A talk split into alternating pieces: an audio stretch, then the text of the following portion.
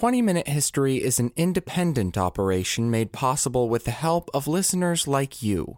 If you'd like to support the podcast, you can do so through the ACAST supporter feature linked in the episode notes, or by going to patreon.com slash 20min history. Jewelry isn't a gift you give just once. It's a way to remind your loved one of a beautiful moment every time they see it. Blue Nile can help you find the gift that says how you feel and says it beautifully with expert guidance and a wide assortment of jewelry of the highest quality at the best price. Go to BlueNile.com and experience the convenience of shopping Blue Nile, the original online jeweler since 1999. That's BlueNile.com to find the perfect jewelry gift for any occasion. BlueNile.com.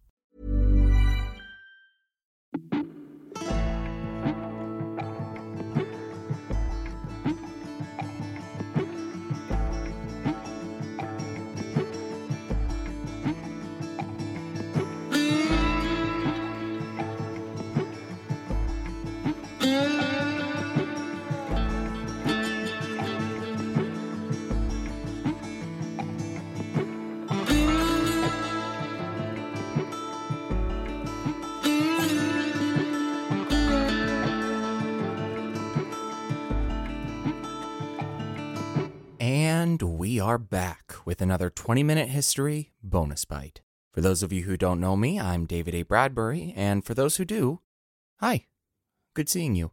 I have a real treat to share with everyone today as I recently sat down for a recorded conversation with a wonderful and insightful historian, the one and only William Deverell. Professor Deverell has authored several articles, as well as a recent book, on the life and death of Kathy Fiscus. Now, that's a name which should ring a bell to listeners of this show, as little Kathy was the focal point of her very own episode late in our last season. So, naturally, after reading Professor Deverell's book for myself, I could think of no better way to follow up on this fascinating story than by inviting him to chat.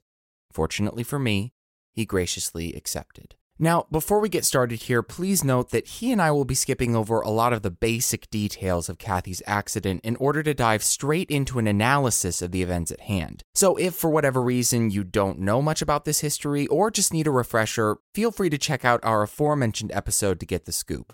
Link in the description. Or better yet, seek out some of the professor's works on it. Many of his articles are indexed on Google, and best of all, they're free to access. All right.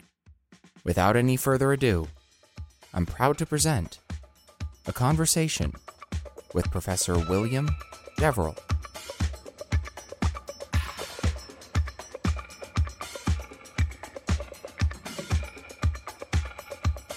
Okay, he is a professor of history at the University of Southern California, as well as the director of the Huntington USC Institute on California and the West.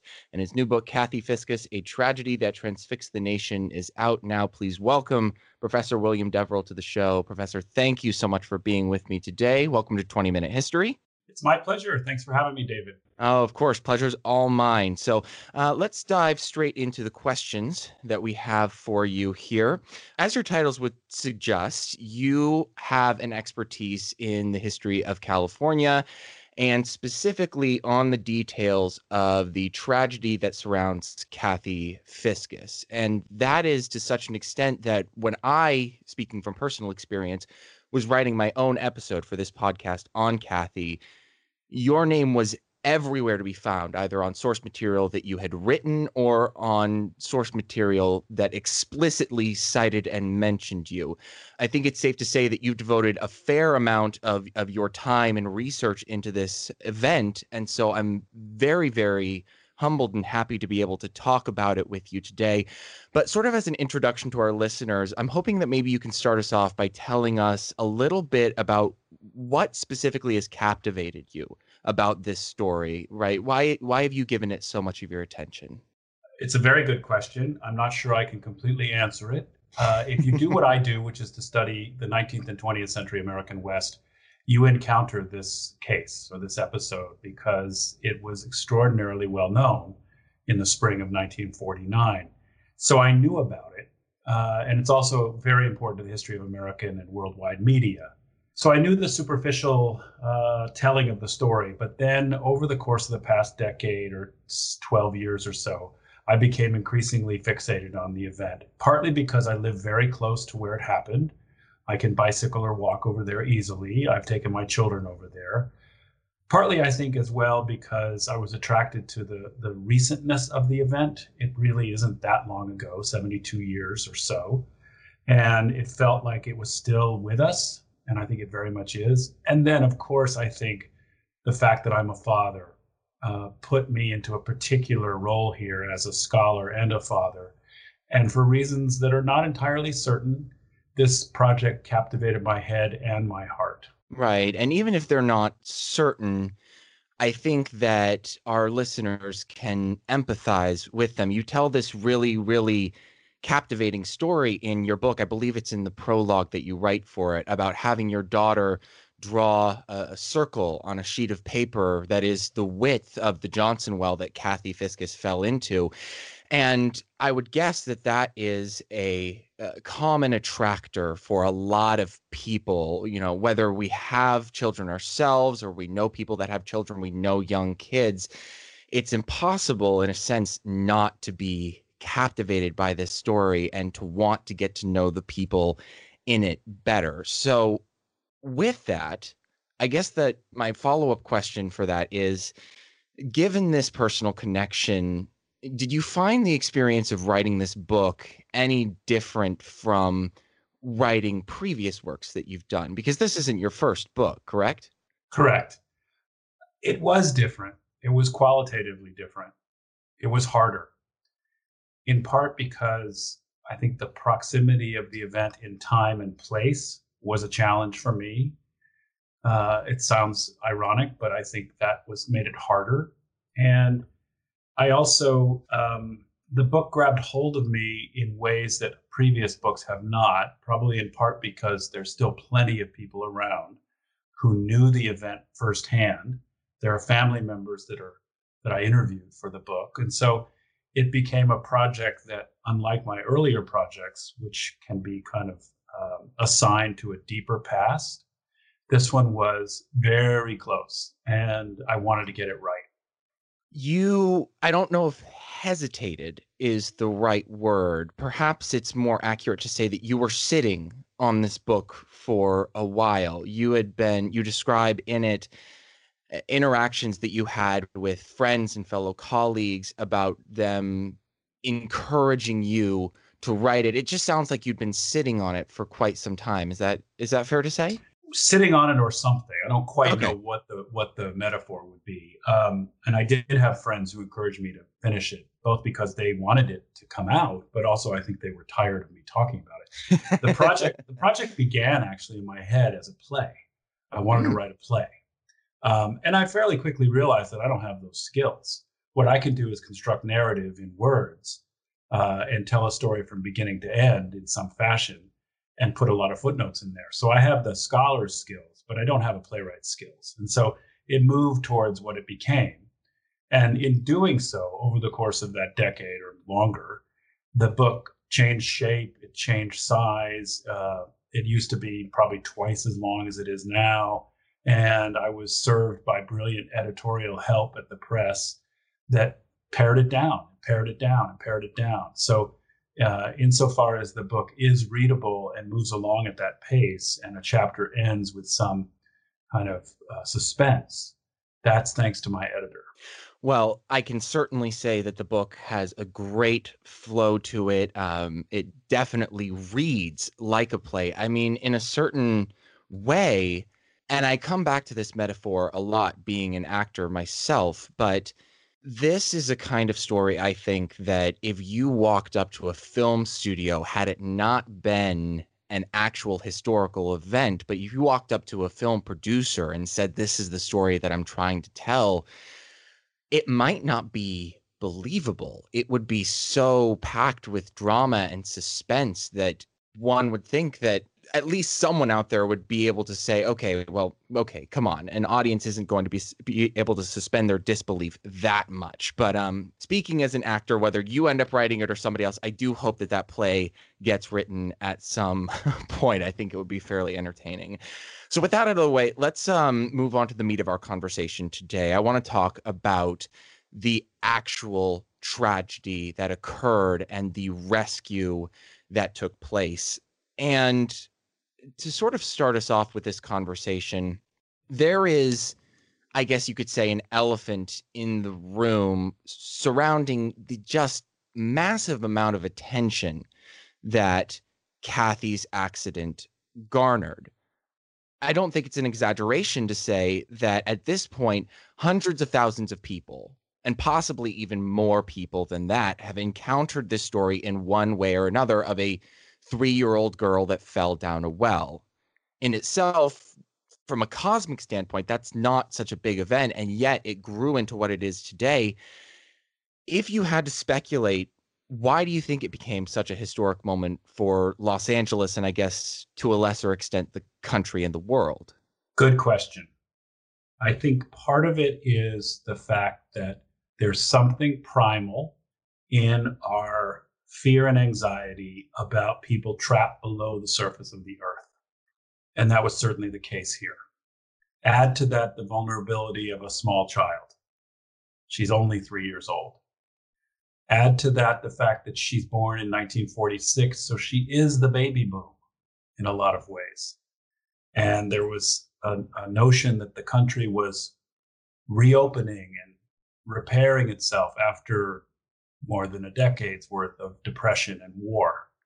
And then this happens in the place that was enshrined in American culture as the place where the post war would have its largest fluorescence, Southern California. And then this tragedy happens. And then there's the more obvious, I think, touchstone of the fascination, which is that she was alive. She was trapped below the earth, very far down below it, and she was crying and she was alive. And so people were anxious, tearful, and afraid together. And then there's television. This was filmed, this rescue attempt, and it revolutionized American media. So the the impact and the anxiety and the fearfulness spread through media the airwaves and through the culture. And I think it's still reverberating, frankly. And I certainly agree with that. You, at the end of your book, bring together all of these various examples of ways in which the Kathy Fiscus tragedy continues to show up in our media in ways that a lot of people I don't think would realize. For me personally, for example, I had never realized that the old sort of joke about what's that lassie?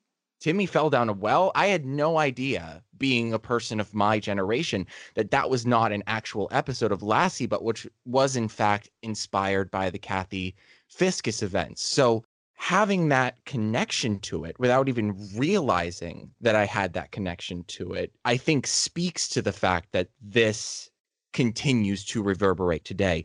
And we'll get to the media aspect of it in a second, but the sense that I'm getting from you is that these are all of these different factors unifying to create something that is not only perfect television but is the perfect storm i guess in a, in a way to just attract all of these people to it. Speaking of those people i suppose there are too many characters in this story to talk about them all individually. So with the men that worked on this rescue I don't think there's any other word to describe them other than just miraculous, stupendous, some other synonym insert there. I think we've already touched on it a little bit, but in your research, did you find any sort of recurring motivations for why these brave, bold men would put their lives and limbs at risk for a girl that they had not previously known in any substantive sense?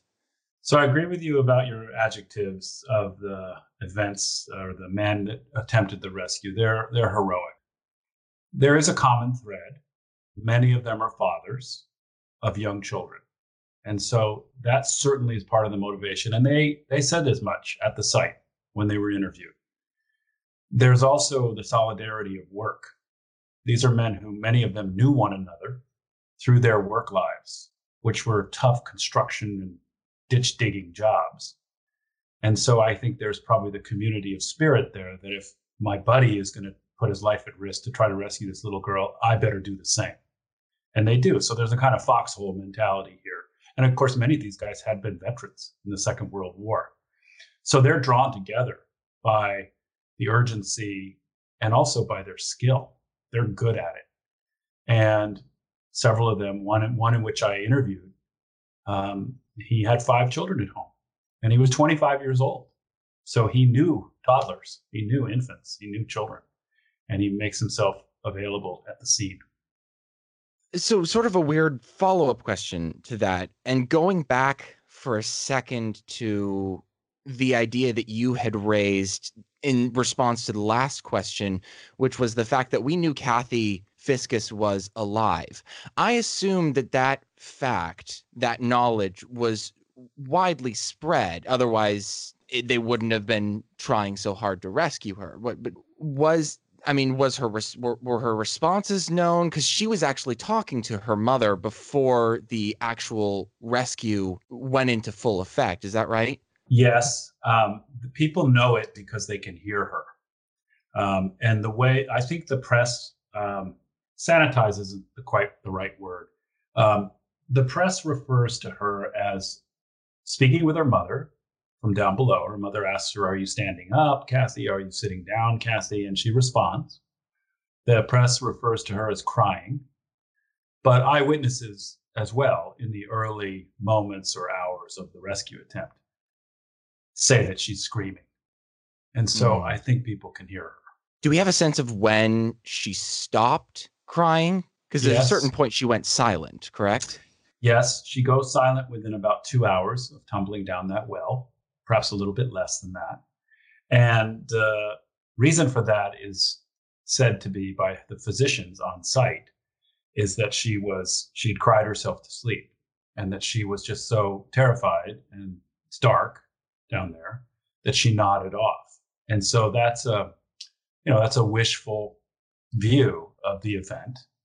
Uh, and it turns out to be false. Right. Because eventually the, I don't know if it was the autopsy report or speculation after the fact that had said that at some point on Friday evening after she had fallen down into the well, even before we get into the hours of Saturday morning, Saturday afternoon, she passed away, or at least that's what we think. Obviously, you admit in your book that we can't know. Correct. We can't know. The autopsy records are, uh, far as I can tell, not around any longer. I've looked, looked, and looked for them. Um, but yeah, I think that's probably correct. Is that she died not terribly long after falling in, uh, and how she died became uh, a point of some speculation and mystery as well.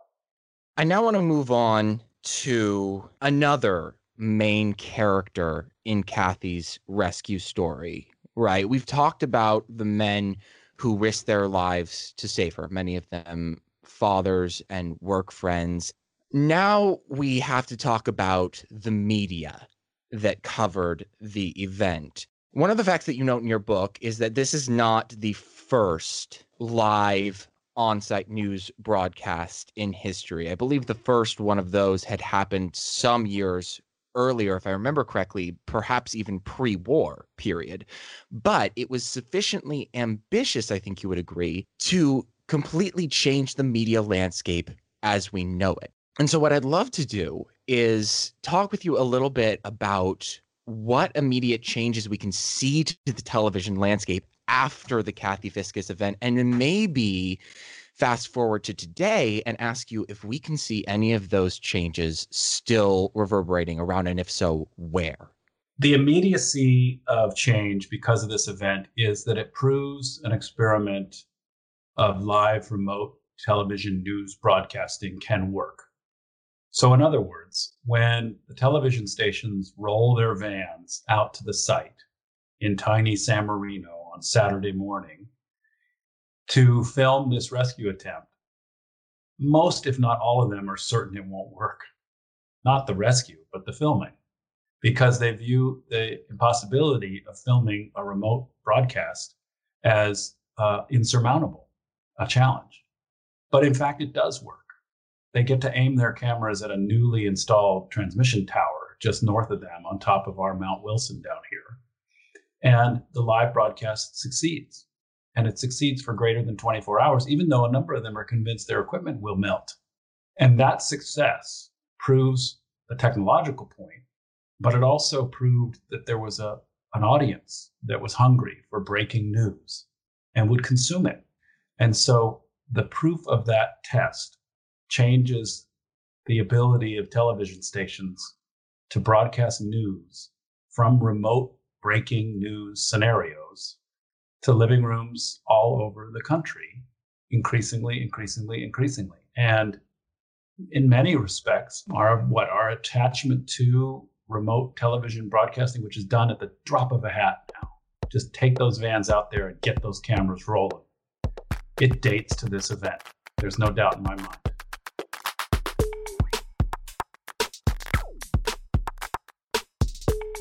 This conversation will resume after a quick word from one of our partner podcasts. Stay tuned.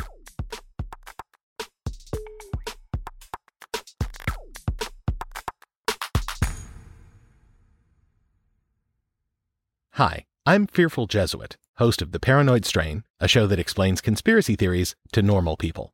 Every episode is carefully researched, fully scripted, and incorporates interviews, audio clips, original music, and a bunch of nonsense to explain the history, impact, and bizarre beliefs related to one conspiracy topic at a time. We're doing an extensive series on secret societies. You know, the Knights Templar, the Freemasons, the Illuminati, and we'd love to have you along for the ride. New episodes drop every two weeks, wherever you get your podcasts.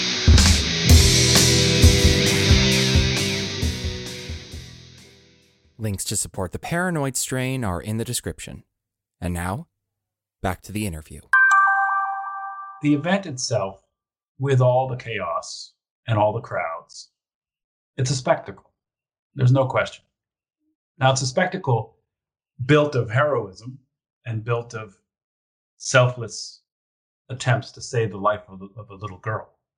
But it's a spectacle nonetheless. It's circus like. So do we also date our fetish attachment to spectacular moments in media now that flit across our screens and our eyeballs to this event? Probably.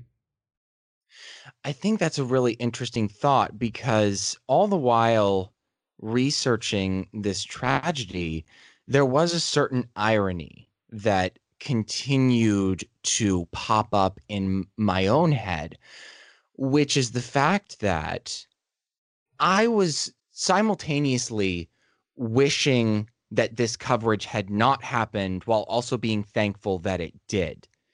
This spectacle of which you refer is exploitative in some sense. I mean, I want to talk about David and Alice Fiscus in in in a little bit more detail a little bit later in our discussion mm-hmm. but one of the things on which you touch in the book is that even after this event Alice Fiscus either metaphorically or actually physically keeps getting a microphone shoved in her face asking for her reaction asking what she thinks when what you would hope from a humanistic standpoint is that she would be allowed as a mother would want to do during this time to grieve, to process, to take it all in.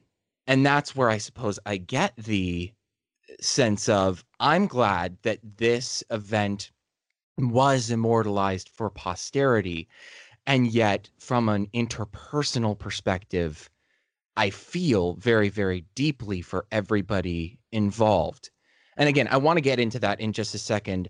Uh, I do want to spend a little bit more time on the media because I am personally curious about how this broadcast even happened. Now we talk a lot about KTLA in the the book, even though KTTV was also there, so there were two competing news stations on the ground. How did this 24 hour broadcast work because there was sort of like a trade-off between Bill Welsh and Stan Chambers going on. What else was at play here that you can tell? Well, in, in large measure, because it's so it's just brand spanking new to try to think about doing this. They're making it up as they go along. They're interviewing people at the scene, mostly the workers. I don't think they interview the crowd very much because the crowd is pushed back from the rescue site. But the truth is, we don't know because the television broadcasts have disappeared in the ether of the airwaves and they're not to be found, as far as I can tell. So, in other words, the TV broadcasts were not filmed, which would have created what are called kinescopes, and then we could look at them, but they don't exist. So they were a little confused. They they talked to their producer and say like, "What should we do for all this many hours?" And the producer of the uh, KTLA station said more or less, follow each other's leads, chat, talk to people, look at the camera. Bill Welsh is a, a noted sportscaster already, so he's used to live action, um, which you have. But the, the other irony is that fairly quickly, all the action is below the earth because they're down there digging. And so the television cameras are filming the well, the mouth of the well, but the activity is down below. So there's a certain banality to what they're filming as well, I suspect. But everyone's on pins and needles in thinking she's going to pop out of there. They're going to get her and bring her out. So the cameras are trained on the, the holes they dig in false hopes that she'll be rescued. And one can only wonder why, in a sense, people were on pins and needles watching this. I mean, obviously, there is the element that there is a little girl, she's trapped underneath the earth. But that banality, one would think, would not make for very good television. I suppose perhaps that is my own reaction coming from a very, very overly edited and dramatic, suspenseful, prepared, staged atmosphere of television as we see it today, where almost nothing happens by accident and improv and making it up as you go along is gone with the wind. But it is captivating in and of itself that this footage should be so captivating for people that they should watch it for the more than 24 hours that it is on, wouldn't you say? Yes, although I think the media also fills in some of that banality, I suppose, by fairly quickly quickly identifying and ascribing characteristics to the workers themselves. So the media begins to, print media, radio media, television media, begin to um, kind of get to know these workers. Now, they don't really get to know them, but they each have a story that's very fairly quickly captured by the media. So people know these workers by their first names and they know what they look like and they know that this one had served in the Marine Corps in the Second World War, and this one was part of a sewage contracting business in the San Gabriel Valley. And so that fills in some of the narrative gaps of what's going on below the earth. So as the workers emerge from the holes to take a break or get a bite to eat or a cup of coffee, the newscasters say, you know, up comes Herb or Clyde or Whitey and so people get to know those figures. Now, these kinescopes do not exist to our knowledge. I mean, they've been lost uh, with history. There is newsreel footage, though, and Correct. that was unrelated to the TV broadcast. Correct. And that was broadcast, I'm, as far as I can tell, around the globe. I can't remember exactly where I'd heard it. It probably was in some editorial or news piece written somewhere that all the way over in places like Israel, this was being broadcast to people. Shocking that this can travel so quickly in and have such a global appeal, and yet not shocking at all, I guess. So we hinted at it earlier in the conversation. I do want to now acknowledge David and Alice Fiscus, who interacted with the media in the ways that we've described, but are also characters in and of themselves. If the rescue was hard on those that watched it and on the men who put their lives at risk to go underneath the ground and do all of this boring work, boring as in into the ground, then you can only imagine how difficult it must have been on the parents. We have described these scenes, tableaus, I guess you could have called them of of Alice sitting in the car just kind of watching letting all pour over him. David uh chain smoking cigarettes and compulsively pacing around the ground. And even after this event finished this was something that they were never ever going to be able to get away from strangers were repeatedly recognizing them years after the fact for being the parents of this poor little girl. And even in years after, when more children would be falling down wells, reporters would be repeatedly seeking Alice for comment. And I can't imagine how difficult this must be to never be able to forget. Do you have yeah. a sense of, of how Alice dealt with this unfortunate notoriety? And David, for that matter, as well. Uh, I do, and I don't have a sense of how they dealt with it um, because, of course, they're gone. Um, but I have talked to their other daughter, Barbara. I would say Alice Fiscus dealt with this with a kind of solemn elegance and grace.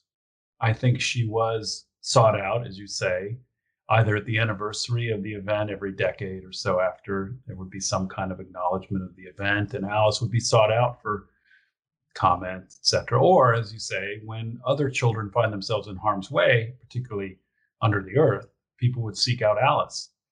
And she always responded with grace. Um, and it must have been very, very hard. Part of the challenge is the kind of uniqueness of the of the surname. So it's if she was Alice Smith, she could have gone below the radar, but she's Alice Fiscus.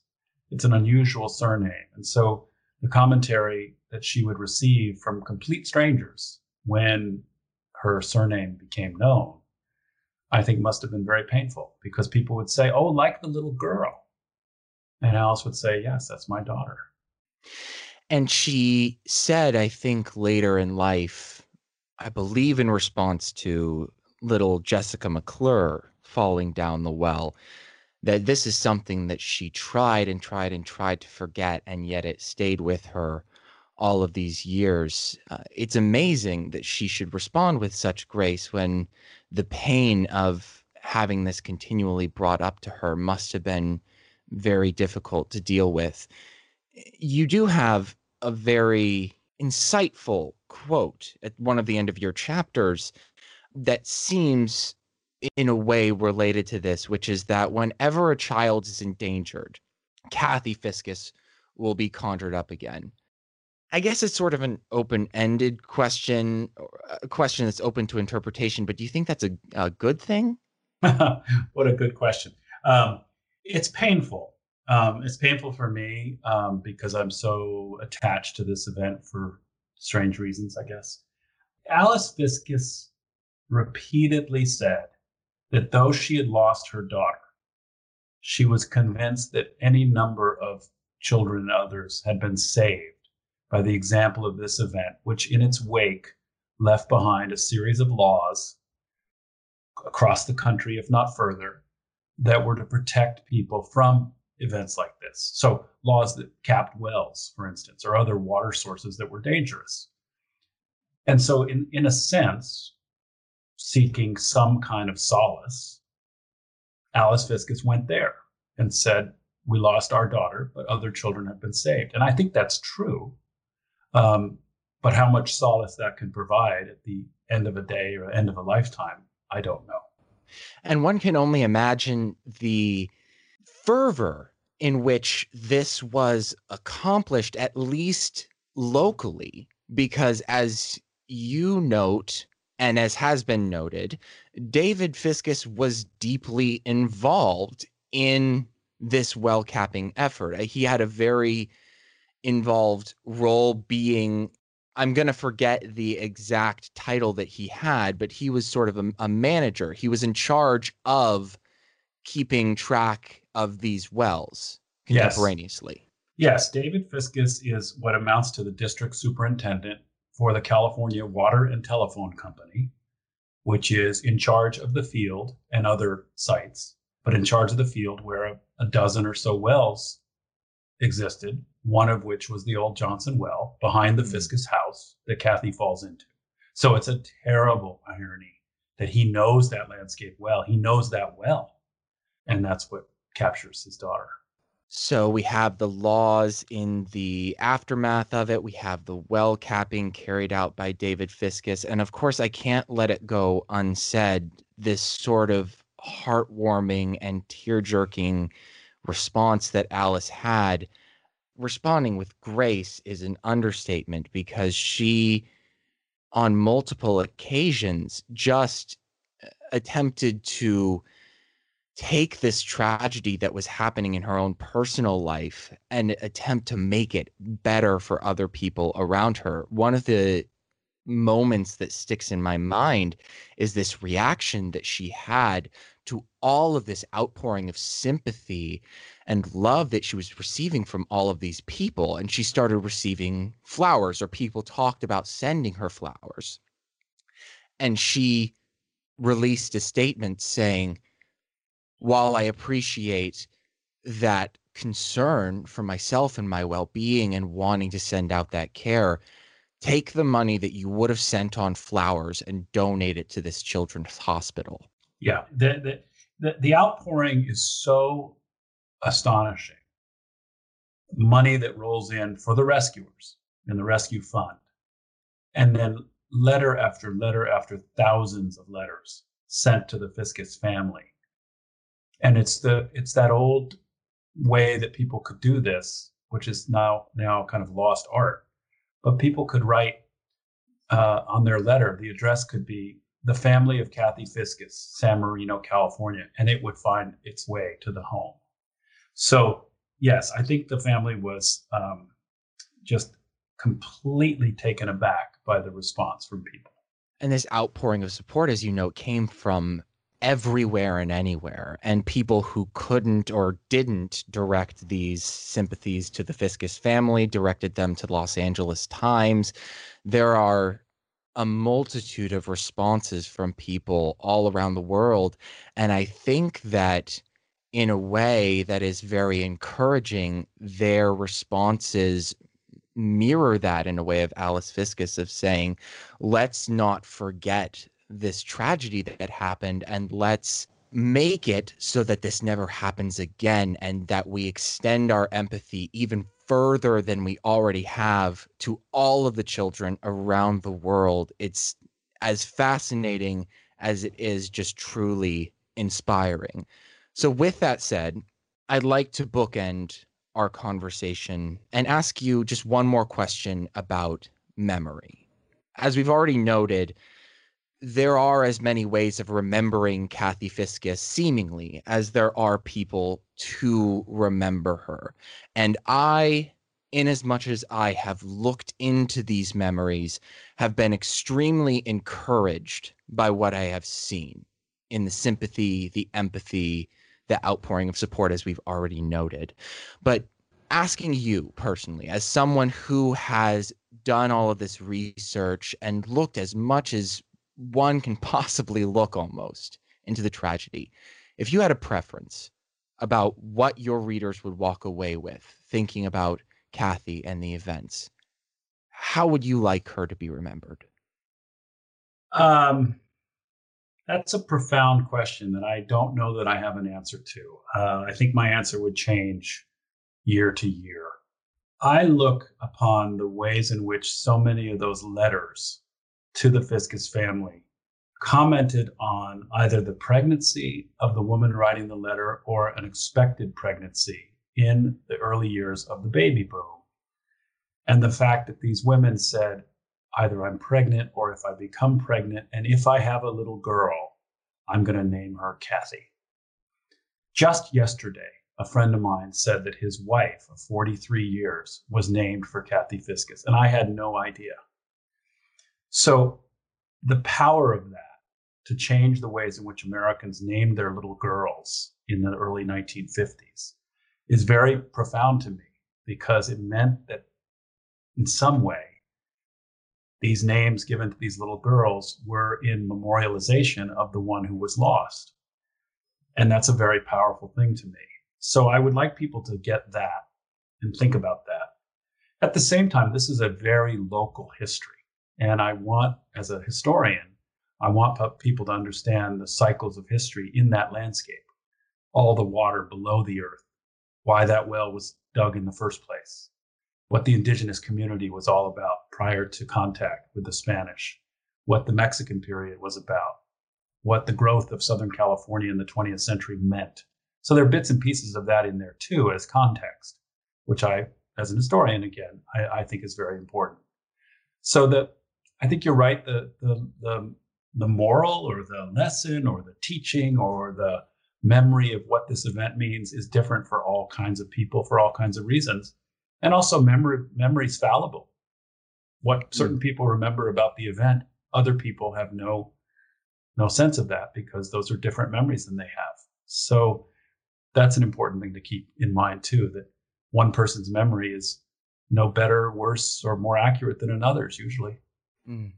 You get the sense, I think, almost that Kathy Fiscus and her life and her death is a case study of all of the different ways in which history is interconnected, as you note, to the Spanish period, as well as the indigenous population in the area preceding the events and everything that comes thereafter. And I, like you, am just uh, profoundly touched by the number of people who were named for little Kathy and who, in some way, can feel connected to what happened, feel connected to the Fiscus family, to Alice Fiscus, and even to little Kathy herself, even having never met her. And I, I know that endings are not always this perfect, but I want to continue to keep that in mind as I had put it in, in the end of my own episode.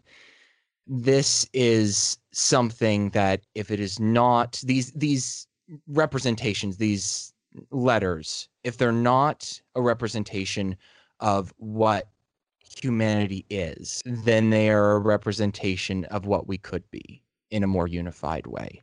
With that, I think uh, that covers all of the things that I wanted to talk about today. As I mentioned, Kathy Fiscus, A Tragedy That Transfixed the Nation, is available for purchase wherever you can get your books. Uh, I so sincerely appreciate your time today, Professor. Thank you for joining me, and I hope you take care. Thank you so much. I enjoyed it very much. All right. Thank you.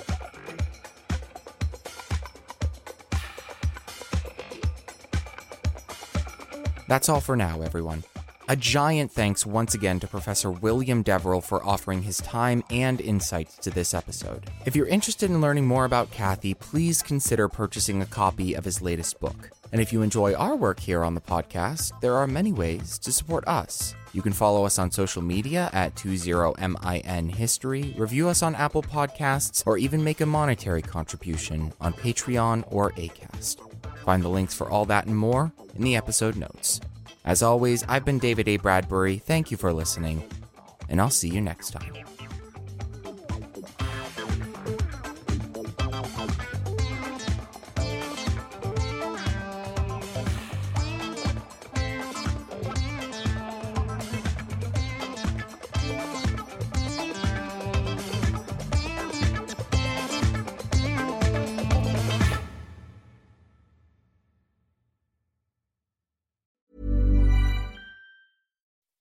When you make decisions for your company, you look for the no brainers. If you have a lot of mailing to do, stamps.com is the ultimate no brainer. Use the stamps.com mobile app to mail everything you need to keep your business running with up to 89% off USPS and UPS. Make the same no brainer decision as over 1 million other businesses with stamps.com. Use code PROGRAM for a special offer. That's stamps.com code PROGRAM.